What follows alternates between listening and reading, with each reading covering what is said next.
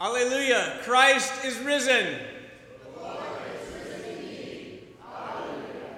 Now may the words of my mouth and the meditation of all our hearts be acceptable in your sight, O Lord, our strength and our Redeemer.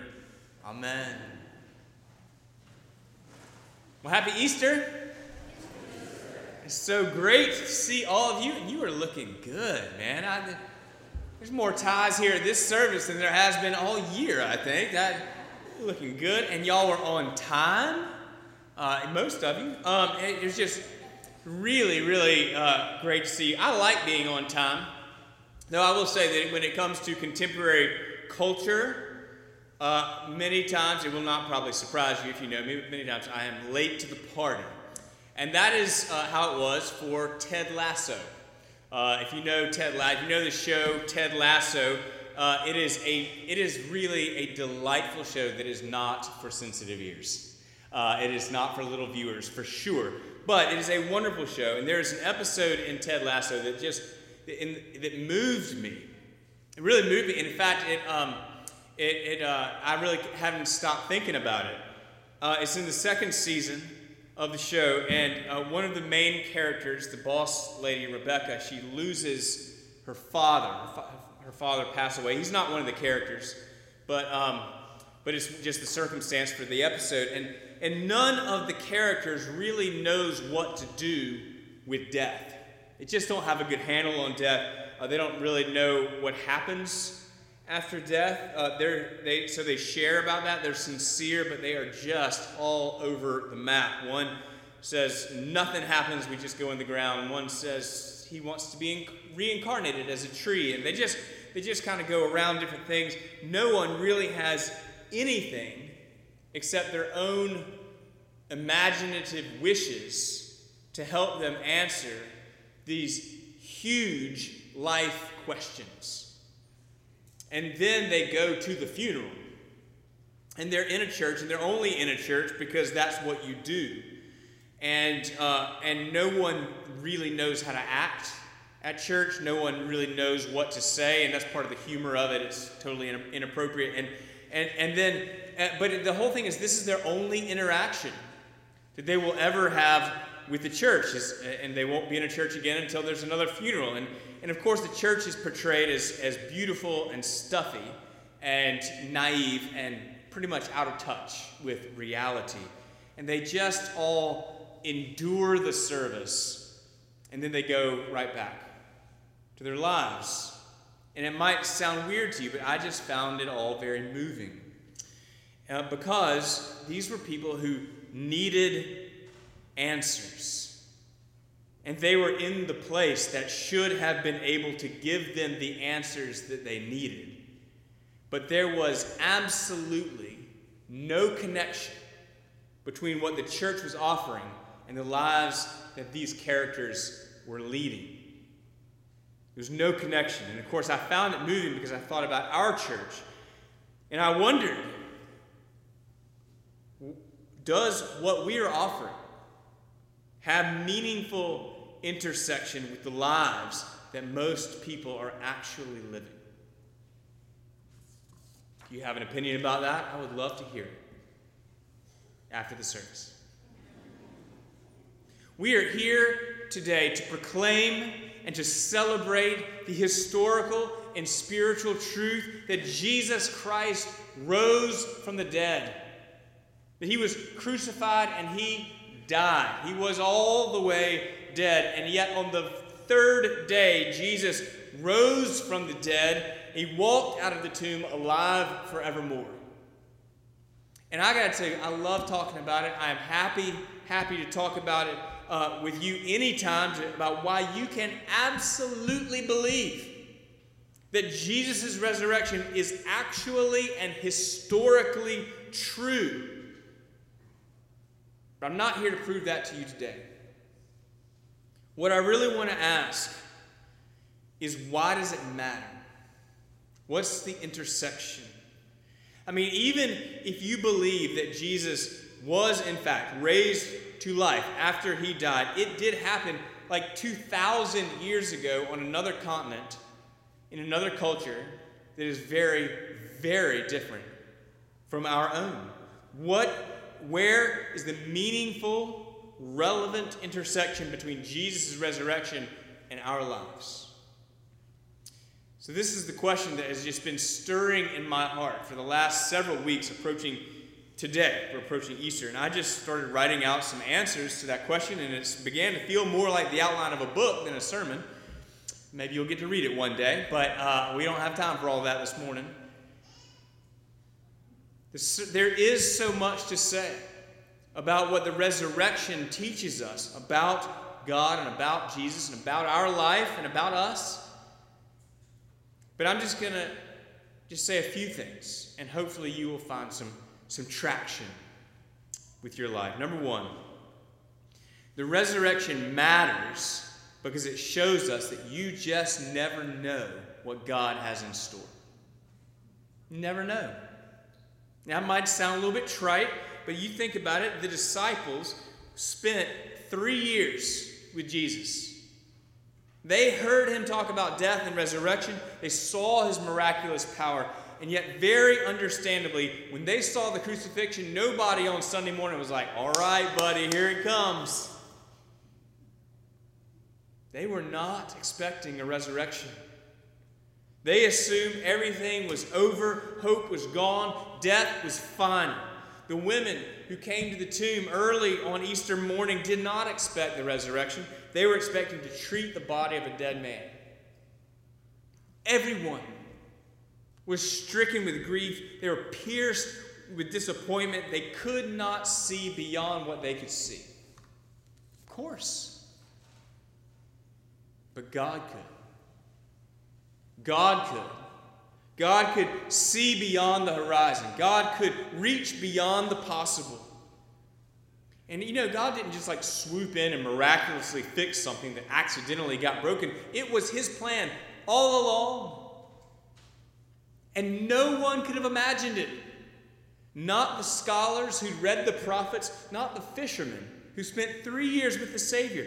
Everything looked lost on Friday, but you never know what God has in store. The theological term for that is hope. You live your life close to the God of resurrection, and you will be amazed at what you see. Amazed at what you see. A rejection from your dream job or your dream school brings an opportunity that you would never have considered if you had gotten what you wanted. A moral failure of some kind finally exposes a question in your life that a counselor can really help you with and finally set you free. The loss of a loved one opens the door to a whole new community who share your experience. With a God of resurrection, there's always hope. There's always hope, and you just never know what God has in store. So that's the first thing.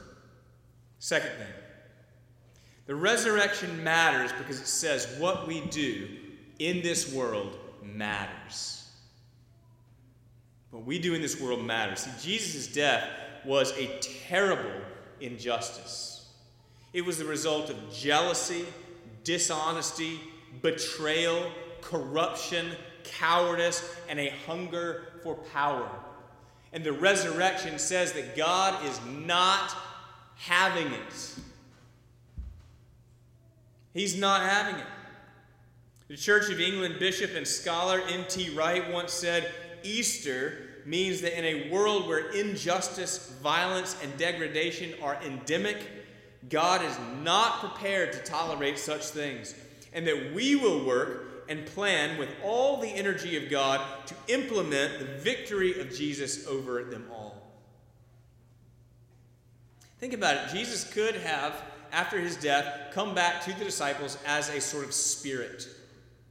He could have done that and given them a vision of heaven as it awaited them.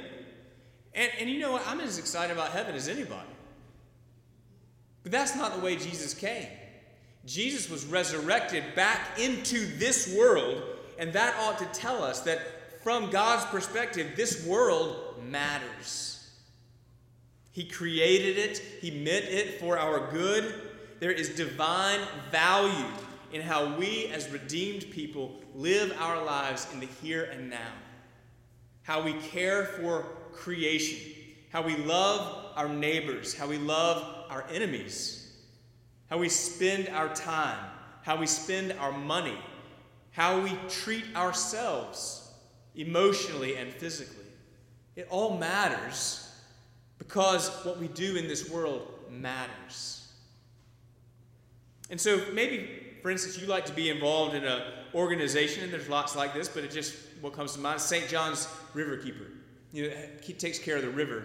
It's a great thing to do because creation care is important because this world matters. Or you may love to help feed the homeless. And that's fantastic because, uh, because what we do in this world matters. Or you may like helping college grads to get started with their careers. Or you may be very conscious about the ethics of the products that you buy. Or you may just you may just be in a season where it's enough to just try to hold your family together. And that's great. They're all great, but just do it for the glory of God. Do it in His strength and His energy. Because what we do in this world matters. And we can't all do all of it, we can each do some of it. With all the energy and the blessing of God, not because we have to so that He'll love us, but because we get to participate in what He's already doing around us. The resurrection commissions us to be advocates and peacemakers and forgivers, to be generous and kind the resurrection commissions us to be involved for the good of our community and the good of our world because the resurrection says that what we do in this world matters. So, you never know what God has in store. What we do in this world matters. And the last one that we have time for today the resurrection matters because it says that you are loved by God. Now, that might sound a little bit churchy, but we're in church. I don't mean it to sound sentimental. I don't, I don't want to say something syrupy like, like the resurrection of Jesus is God's love letter to you. The resurrection is about the glory of God. The resurrection is about the vindication of the cross, the defeat of death, and our eternal life. But you will never get through the front door of any of that if you don't believe that God loves you. Now, how do I get that from the resurrection? Well, in our reading from 1 Corinthians, St. Paul says that if Christ has not been raised, then your faith is futile and you are still in your sins.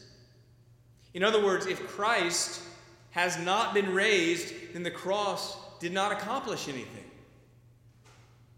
If Christ has not been raised, then there was no dying for our sins. But Christ has been raised. And so the resurrection to life affirms that the cross was victorious.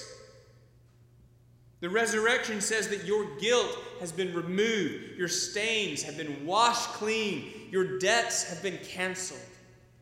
He has expunged every mistake, He has remitted every selfish act, He has forgiven every sin, He has paid every penalty, He has shouldered every judgment, he has conquered every foe, even death itself.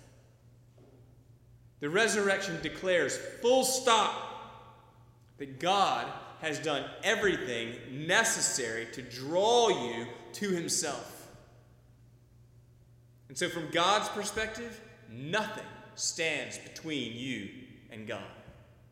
Nothing. And that is all His doing. He did it to have a relationship with you. Why? Because He loves you. He loves you. He made you. You are valuable to Him.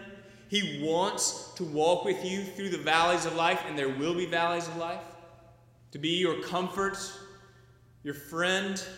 He wants to surprise you with what He has in store. He wants to commission you to a life that is far larger and far more glorious than your own good. He wants to show you that life in Him, in this life, is more important than you could imagine. And life with Him in the next life is, a, is concretely assured and dynamically hopeful. The resurrection of Jesus matters to us today. It is not the ivory tower stuff of tenured theologians, it is the bread and butter stuff of regular people living regular lives.